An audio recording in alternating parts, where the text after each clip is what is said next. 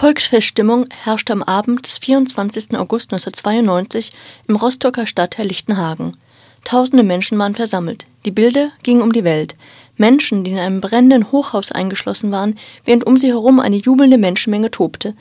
Einige Kommentare gebrauchten erstmals seit 1945 wieder das Wort Pogrom. Zwei Tage lang standen sich randalierende Jugendliche der regionalen Neonazi-Szene und Polizeibeamte gegenüber. Am Abend des 24. August drangen Jugendliche in einen zweiten Aufgang des Sonnenblumenhauses ein. Hier war ein Wohnheim für Vietnamesen untergebracht.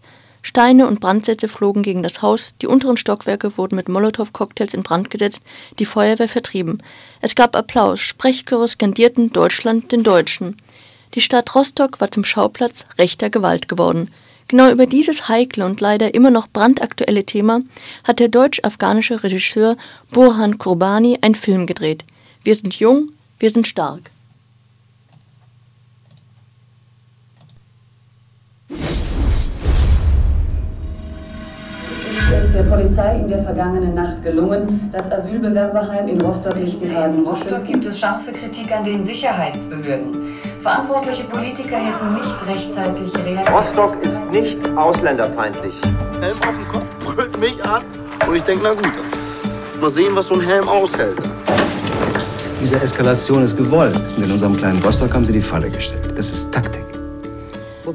Am Montag, den 24. August 1992, dauern die Krawalle vor der zentralen Aufnahmestelle für Asylbewerber in Rostock bereits zwei Tage an. Die Vietnamesin Lien lebt mit ihrem Bruder und dessen Frau in einem Wohnheim des sogenannten Sonnenblumenhauses.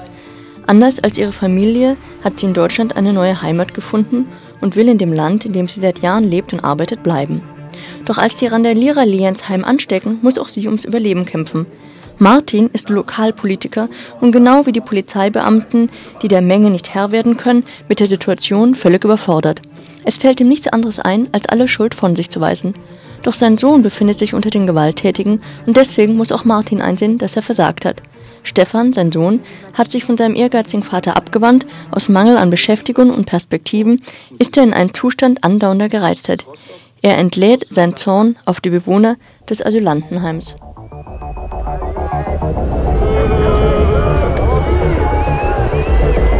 Mein Vater hat gegen die Demokraten gekämpft, weil er Faschist war. Und ich habe gegen meinen Vater gekämpft, weil ich Kommunist bin. Dann hast du gegen mich gekämpft, weil du Demokrat sein willst. Und jetzt frage ich mich, was Stefan gerade tut.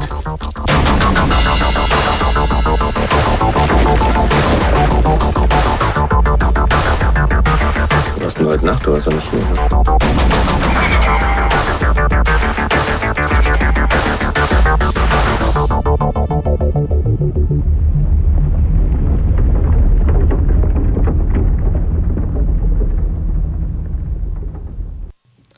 Der Film besticht technisch vor allem durch seine exzellente Kameraführung und die eindringlich trostlos aggressive Lebenssituation, in der sich alle Darsteller befinden. Oft wird man auch an den französischen Film La Haine von Mathieu Kassovitz erinnert. Dieselbe Thematik, dieselbe Wucht, mit der der Zuschauer konfrontiert wird und sich der Realität nicht entziehen kann. Sie erst verlangt sich mit dem Problem, auch nachdem der Vorhang gefallen ist, aktiv zu befassen und auseinanderzusetzen. Sehr gut wird auch die Trostlosigkeit des Seins in Szene gesetzt, denn hier besitzt keiner die Macht. Der Politiker der Ohnmacht nahe, in der Politik sowie in der Erziehung seines Sohnes. Sein Sohn Stefan, der in eine rechtsradikale Szene abgerutscht ist und nicht weiß, wie er da wieder herauskommen soll. Die junge Vietnamesin, die verzweifelt versucht, sich eine Existenz in Deutschland aufzubauen, und auch ihre Arbeitskollegin, die mit einem hartgesottenen Nazi liiert ist. Sie alle sitzen in einem Boot. Und wie schon am Ende von La Haine kann man auch hier nur sagen,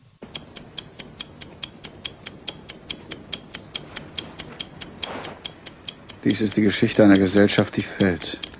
Und während sie fällt, sagt sie, um sich zu beruhigen, immer wieder, bis hierher lief's noch ganz gut. Bis hierher lief's noch ganz gut. Bis hierher lief's noch ganz gut. Aber wichtig ist nicht der Fall, sondern die Landung.